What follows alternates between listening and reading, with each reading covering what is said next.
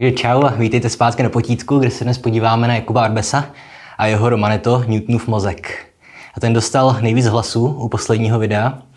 A já mám podezření, že tohle je materiál spíš pro maturanty, protože přeci jenom je to 19. století, které u té maturity musí být zastoupené a je to próza, je to kratičké, takže ten výklad dneska bude spíš středoškolský.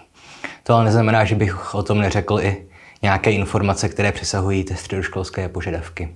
A osobně jsem rád, že jste si napsali zrovna tuhle knížku, protože jak obecně moc nemusím české 19. století, tak zrovna Arbes je podle mě jeden z autorů té doby, které je zajímavé číst ještě dneska. Protože kromě geniálního máchy, který vyčnívá o třídu výš než všichni ostatní, je podle mě Arbes jeden asi ze tří nejzajímavějších autorů 19. století spolu ještě s William Zayerem a možná s Janem z Hvězdy. A osobně mám od něj nejradši Romaneto ukřižovaná, ale na něj si můžeme podívat někdy jindy. Psali jste si o Newtona. A takže Arbes se narodil v roce 1840 do chudé pražské ševcovské rodiny v Praze na Smíchově. Byl to žák Jana Nerudy a studoval si se nejdřív vědy exaktní, ale nakonec zběhnul k žurnalistice. Mimo jiné pracoval jako editor slavného deníku Národní listy. A výrazně se angažovali občansky, zabýval se mimo jiné kritikou církve, kapitalismu, válek, rakouské vlády, což jsou všechno témata, která se promítají i do jeho prozaického díla. Třeba socialistickou utopii popisuje jeho próza Kandidáti existence. Protirakouská a vlastenecká je zase kniha Pláč koruny české, ten název si potom o sto let později vypučil Černý. A nebyl třeba ještě Romaneto svatý Xaverius. Je taky celkem vlastenecké. A samozřejmě jeho protirakouská činnost a tvorba ho stály místo v novinách nakonec. Několikrát skončil i ve vězení, nebo aspoň před soudem. Zakázali mu také vydávání jeho vlastního satirického časopisu Šotek. A z domácích autorů ho ovlivnil zmíněný Jan Neruda, ale taky obdivoval Arbes dílo Karla Hinka Máchy a rozluštil Máchovi intimní deníky. Takže dneska díky Arbesovi víme, kdy, kde a v jaké poloze to Mácha dělal ze svou lory. Prakticky nic jiného totiž ty zašifrované pasáže z deníku neobsahují. No a ze zahraničních autorů očividně se nabízí srovnání s Edgarem Alanem Poem, který psal taky takové záhadné a někdy až hororové knihy. Ale Arbes znal třeba i dílo Žila Verna, což je zajímavé v tom smyslu, že Vern je považovaný za jednoho vlastně ze zakladatelů světové sci-fi. Jo, Arbes je asi první český autor knih, které by šlo do tohohle žánru taky zařadit. No zrovna v případě novely Newtonův mozek bych se tomu nebránil. Jo, považovat to za sci-fi, ale k tomu se záhy dostaneme. No a samozřejmě eh, první pojem, který se většině lidí vybaví, v souvislosti s Arbesem je Romaneto. Romaneto to znamená latinsky, že jo, malý román nebo románek. Prostě to zdrobnělina slova román. A kromě Arbese tenhle žánr nebo tenhle typ pros vlastně prakticky nikdo nepsal. Snad z výjimku Hladislava Klímy. A ten žánr je eh, definovatelný pouze prostřednictvím tématu, jo, protože rozsahově se pohybuje na celém spektru. Od povídky přes novelu až po román. No a obsahově je pro Romaneta typický nějaký příběh s tajemstvím. Ale to tajemství se tváří buď jako něco nadpřirozeného, nebo vědecky příliš pokročilého na svou dobu. Hm? A děj Romanity je obvykle celkem spletitý, můžou obsahovat i víc dějových linek, případně i třeba částečně nespolehlivé vyprávění, v tom smyslu, že nám třeba vypravěč zatajuje nějakou důležitou informaci. Důležité je ale také to, že v závěru vždycky nalezneme pro tu hlavní záhadu nějaké racionální vysvětlení. No, třeba v případě knihy Ukřižovaná se přijde na to, že ukřižovaná dívka se chlapíkovi zjevovala, protože měl nějaký zánět v očích, ještě kombinovaný s traumatem. A u Newtonova mozku je to trošku víc lame, protože tam se celá záhada vysvětlí tím, že se to vypravěčovi jenom zdálo to mi z toho dnešního odstupu očividně, nebo obecně teda přijde vtipné, jak měli tenkrát tendenci autoři vysvětlovat nadpřirozené jevy snem nebo šílenstvím. Že Alenka z říše divu napsaná prakticky ve stejné době, se na konci taky prostě probudí a zjistí, že se jí to celé zdálo. To též platí třeba i pro prózu Časovník od bulharského autora uh, Diabolisty Svetoslava Minkova, což je autor, který není u nás asi moc známý, ale rozhodně doporučuju. Třeba právě těm, kterým se líbí Arbes. Zrovna v téhle zmíněné Minkově povídce časovník vystupuje jaká mechanická bytost, Stab Club se jmenuje. A on má umělý mozek a zapasem obrovské nůžky, kterými přestřihává kivadla hodin. No je to takové pěkné psycho a očividně i bulharská literatura stará má co nabídnout i dneska. Ale mm, co, proč o tom mluvím? I u Světoslava Minkova se vypravěč po cestě na měsíc s robotem Klapem probudí. Tedy jako ne, že by se probudil vedle toho robota. Ten robot se mu taky zdal.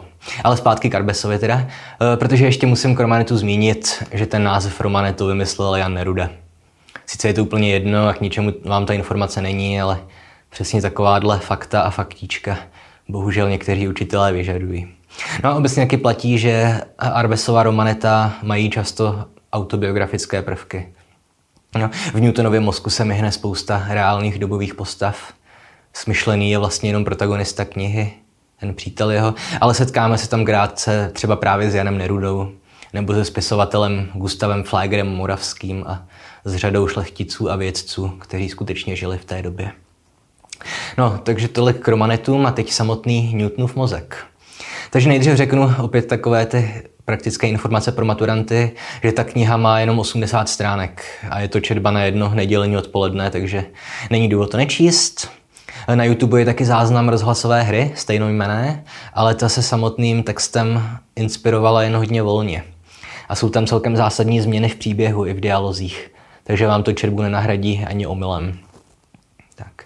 E, vypravěč je zároveň i důležitou postavou knihy, takže při rozboru můžete říct buď ich formový vypravěč, případně homodiegetický vypravěč, pokud chcete být cool, protože termín ich formový vypravěč je k ničemu. A někdy se taky používá termín přímý vypravěč, záleží na vás.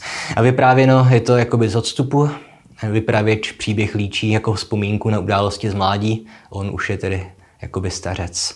A jazyk díla odpovídá době, ve které bylo napsané. Je to tedy plné archaismu, přechodníků, předminulého času. Slovo sled připomíná promluvy mistra Jody z Vězdných válek. Ale všechno tohle taky ale záleží na editorech, protože tahle novela vyšla v desítkách různých vydání a v některých verzích je to je jazyk aktualizovaný částečně. A já mám sice vydání nové až už z roku, až z roku 2014, ale jeho editorka zrovna neupravila skoro nic. Dokonce ani takové věci jako psaní s a z u přijatých slov. Takže fyzika je tam pořád psaná jako fyzika, filozofie jako filosofie. Mě osobně tohle štve, protože jsem editorsky progresivní. Když připravuju k vydání nějaké starší texty, tak se vždycky snažím tyhle věci odstraňovat. Ale, ale chápu i důvody editorů, proč nechávat starší tvary. Už nevím, kolikrát jsem se musel s někým hádat, že, že mi někdo tvrdil, že filozofie je odvozené od řeckého filosofii a tedy láska k moudrosti. Což je samozřejmě pravda, ale když mluvíme o filozofii, tak, tak nemluvíme o lásce k moudrosti, ale o vědeckém oboru. Že? No a to je jedno. Už jsem zase zakecal mimo téma. Prostě Newtonův mozek je psaný z dnešního pohledu těžce archaickým jazykem. Podzimní noc byla luno jasná a tak podobně. No, zároveň ale myslím, že Arbes v sobě nikdy nezapřel novináře a Newtonův mozek má celkem svěžné tempo, takové publicistické. A i to je ostatně jeden z důvodů, proč se nebráním tomu řadit tuhle knihu žánru sci-fi. Jo? A autor taky neplýtvá moc času, popisy prostředí, dialogy jsou nekomplikované, děj se rychle posouvá, jen to občas zpomalí to tempo vyprávění, nějaká enumerace, jako výjmenování seznamu třeba knih a umělců a filozofů nebo šlechticů. A tohle se může táhnout i přes půl stránky, ale to jsou vyloženě výjimky. Jinak je to pěkně svižná četba. No a pokud jde o děj, tak kniha má jen dvě důležité postavy, vypravěče a jeho přítele. Mimochodem myslím, že se v té knize nevyskytuje snad jediná ženská postava. Na vypravěčovo jméno tuším ani není zmíněné, přítel se sice jmenuje Bedřich, zjistíme mimo děk, ale vypravěč o něm mluví celou dobu jenom jako o příteli, o přítelovi, takže to budu taky dodržovat. A jiné postavy, které se ukáží, tak slouží vyloženě jako stafáž. Prakticky celou dobu mluví buď je vypravěč nebo jeho přítel. Takže o co tam jde? Vypravěč a přítel jsou kamarádi od dětství. Eh, oba bavila věda, ale přítel se kromě toho věnoval i tomu, čemu říká vypravěč eskamotérství. Ten přítel jeho tomu říká pseudověda. No, takže různé formy magie. Ale magie v dnešním slova smyslu, ne skutečné magie. Jo, takže triky s kartami, iluze, přichomovectví a tak podobně. No a přítel se potom dá k armádě, když ho vyhodí ze školy a po bitvě u Hradce Králové přijde vypravěčovi dopis od nějakého faráře, že tedy ten jeho přítel leží s rozseknutou hlavou umírající u něj na faře. No a vypravěč ho ještě zastihne, ale přítel krátce na to zemře, aniž by mu stihl něco říct. Jenže pár dnů na to se přítel u vypravěče objeví živý a zdravý a vysvětlí mu, že to byla Mílka a že na faře viděl jenom jiného důstojníka, který mu byl podobný. A že to teda normálně přežil a na oslavu svého návratu se chystá uspořádat hostinu, kde předvede svůj dosud nejlepší kousek eskamotérský kouzelnictví. No a na slavnosti je vystavená rakev a v ní je mrtvola toho přítele, ale podle očekávání všech přítomných ta mrtvola rychle ožije a začne vysvětlovat, že má v hlavě mozek Isaaca Newtona. A tohle asi zní trošku přitažené za vlasy, ale to je proto, že jsem zapomněl zmínit, že tomu jeho přítelovi v bitvě nepřítel rozsekl hlavu tak, že mu obnažil mozek. Takže tak nějak dává smysl, že se mohl nasadit jiný. A v tuhle chvíli přichází asi zdaleka nejdůležitější část celé knížky, totiž proslov toho přítele, který má Edisonův mozek. A mimochodem, očividně má sice Edisonovy znalosti, ale zachoval si vlastní vzpomínky a osobnost, což je trošku divné, ale tak hod Arbes ve své době nevěděl o výměnách mozku mezi lidmi tolik, co my víme vy dnes. Že? No a přítel tedy rozhodne uvést experiment proslovem, ve kterém vlastně skritizuje všechny důležité složky dobové společnosti. V první řadě kritizuje křesťanství, a to relativně moderním způsobem opět. Jednak prostřednictvím teorici. Jo, teorice je celkem starý problém, eh, který spočívá v tom, že evidentně existuje na světě zlo a, a utrpení a že tedy pokud Bůh utrpení vytvořil a nemá s ním problém, tak není dobrý a pokud ho nedokáže odstranit, tak není všemocný.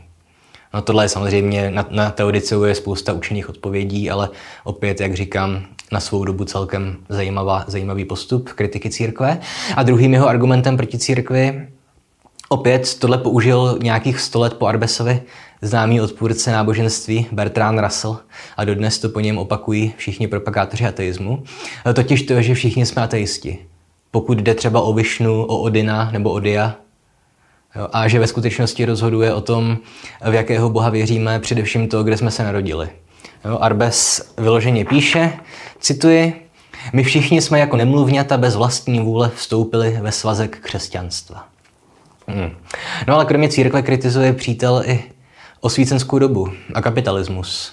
No, když třeba říká, cituji, ve velhostejnosti díváme se na bídu a utrpení tisíců, kteří zrodivše se živoří a hynou beze všeho účelu. A co je asi ještě zajímavější, cituju, či snad možno nazvat pokrokem, když vždy ještě jest třeba nejrůznějších bludů. Nikoli snad ke spáse, neboť blud nikdy nemůže spasiti, nýbrž k zotročování lidstva. Jo? A tohle je definice ideologie, v podstatě skoro, to je téměř citace Marxova Engelsova díla eh, Německá ideologie. I když tu samozřejmě Arbes nejspíš nemohl znát, protože v té době ještě nebyla oficiálně vydaná. Jo? Ale zkrátka opět velice moderní sociálně kritické argumenty. Nebo ještě jsem si myslím napsal jednu věc, tohle je vlastně argument i současných neomarxistů nebo obecně levicově smýšlejících lidí. Cituju. Či není moderní dělník obsluhující nějaký stroj dosud tím, že otrokem, jako býval dříve? Je život jeho příjemnější, bezpečnější, radostnější, než býval? Takže jak jsem říkal na začátku videa, sociální spravedlnost je u Arbese očividně velké téma a, a řeší ho celkem zajímavě. A postupně přišel teda, nebo takhle, Postupně ten přítel ve svém proslovu posměšně adresuje různé skupiny, které se slavnosti zúčastní. Jo? Teologii, filozofy, právníky, historiky a učitele, novináře i vojáky. Ještě jsem si myslím napsal kritiku právníků, protože to je, myslím, opět celkem aktuální i z dnešního pohledu. Takže cituji. Právo přes všechno úsilí nedovedlo ještě stanovit ani sám pojem práva. Za to oblažilo lidstvo miliardami zákonů a zákonečků. A každý ze zákoničků těch možno tisícerým způsobem vykládat. Každý možno obcházet a každému možno se vzpírat. Konec citace. A když tedy konečně přítel vysvětlí všem přítomným stavům, proč svoji práci dělají blbě, samozřejmě to dělá jakoby z pozice Newtona, toho génia, tak konečně přijde řada na jeho experiment, který zjednodušeně řečeno spočívá na myšlence, že pokud bychom se od planety vzdálili rychlostí větší než je světlo, tak bychom viděli minulost. Což já dám pravda, že jo. Ne, že bych se vyznal ve fyzice nebo měl načtené sci-fi, ale pokud vím, takže když pozorujeme na nebi zánik hvězdy, tak ve skutečnosti k němu došlo před miliony let. Jo, a tak se tedy vypravěč a jeho přítel vydají pozorovat minulost. Jo, k tomu použijí dva přístroje. Jednak tedy stroj, který jim umožní vzdálit se od Země na miliardy kilometrů, nebo světelných let, to je jedno.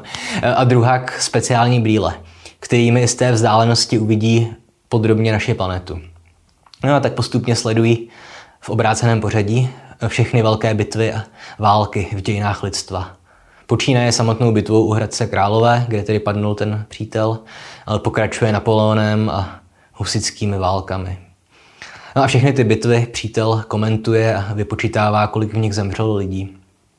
No a poslední výjev je situace, kdy vlastně jeden pračlověk rozbije druhému pračlověkovi hlavu kijem. Tady Arbes opět pěkně předpovídá, že je tu slavnou scénu z Kubrickovy Vesmírné Odyseji. A říkám z Kubrickovi, protože myslím, že v originální Vesmírné Odyseje od A.C. Clarka tahle scéna není. Jo, on tam říká, uh, cituji, nebo komentuje tu scénu takhle. Uh, spatřil si právě první zápas prvních lidí. Jsme u cíle exkurze. A od počátku až po konec neviděl než neustálý boj, vzájemné potírání a hubení tvorů nejdokonalejších. Boj ten trvá od počátku světa. No. A nakonec tedy dospějí k tomu, že boha náboženského srazil z trůnu bůh Darwinovský, který je stejně nelítostný a zlý.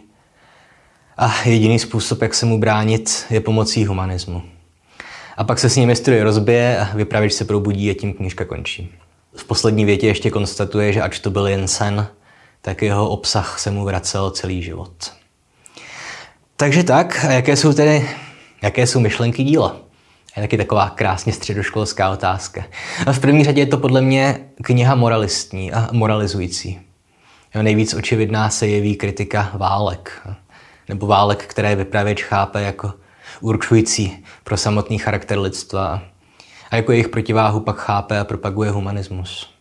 A to může, může znít dneska pateticky a připomíná to možná rozhovory s finalistkami soutěží o královnu krásy, ale ve své době to zase tak obvyklá nebylo. Jo. Vezměte si, že vlastně celé dějiny starší evropské nebo i antické literatury jsou plné příběhů oslavujících hrdinství individuí ve válečných konfliktech.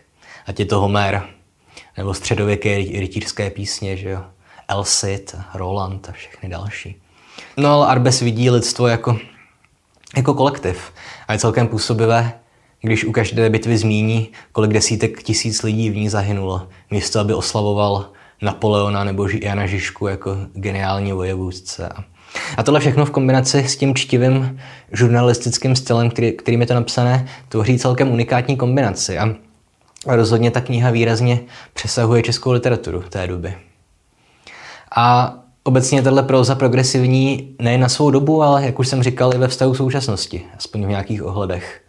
Zejména pokud jde o ty zmiňované sociální otázky, nebo o myšlenku, kterou jsem myslím, to jsem necitoval, ale taky tam ten přítel v tom svém proslovu kritizuje a můžeme to vztáhnout i na dnešní dobu, jak se tváříme děsně osvíceně, ale pořád věříme spoustě nesmyslu, namísto toho, abychom věřili vědě. Tak se v Americe dodnes na spoustě škol neučí Darwin, ale stvoření světa Bohem a místo Heideggera a Kanta odvozují lidi filozofii z Coelia a Jarde Duška a platí těžké peníze kartářkám a věžcům. A polovina dialogů dneska začíná otázkou, v jakém se narodil znamení. Jsem blíženec a myslím, že radši jenom zůstaneme kamarádi. Tinder je občas traumatizující prostředí. A tím se vlastně krásným astéckým můstkem dostáváme k tématu příštího videa, protože se chci podívat opět trošku mimo literaturu, ale částečně v ní zůstaneme, na to antiintelektuální hnutí, které mám dojem v posledních letech sílí Ať už jsou to konspirační teorie o ploché zemi, popírání klimatické změny nebo obliba různých pseudointelektuálů a New Age guru. Já samozřejmě, on je to celkem zajímavé téma, nepůjde mi o to jenom prostě kritizovat ty blázny, co propagují plochou zemi, že? Ale tohle téma má hlubší kořeny, mimo jiné vlastně v antisemitismu, což je celkem zajímavé. Takže o tom něco krátce povyprávím. A to je pro dnešek, myslím, všechno. Omlouvám se, pokud to bylo až moc středoškolské, ale hold jsem se zase jednou vrátil ke kořenům tohohle kanálu. A pokud se vám tady tak líbilo, dejte like, odběr, sdílejte, komentujte, případně můžete čeknout náš Patreon. Uh, minulý týden jsem ve Filozofickém bulváru mluvil o Soukalově aféře, příští týden vyjde pokračování série Slavoj Žižek pro začátečníky a pokročilé, kde mimo jiné mluvím o Žižkově výkladu fetišismu a, a cynických ideologií. A možná se ještě vrátím k výrokům uh, J.K. Rowlingové, těm transfobním výrokům, protože sága pokračuje a JKR oznámila, že tématem její další knihy o kormoránu Strajkovi bude případ, ve kterém se vrah převléká za ženy, aby je mohl snáze zabíjet. Což je celkem očividná narážka na to, že Rowlingová si neustále stěžuje na Twitteru, že když se mužům povolí změna pohlaví, tak pak budou vraždit a znásilňovat dívky v šatnách a sprchách nebo na záchodech. Takže tolik Patreonu a to je pro dnešek asi všechno. Takže nazdar.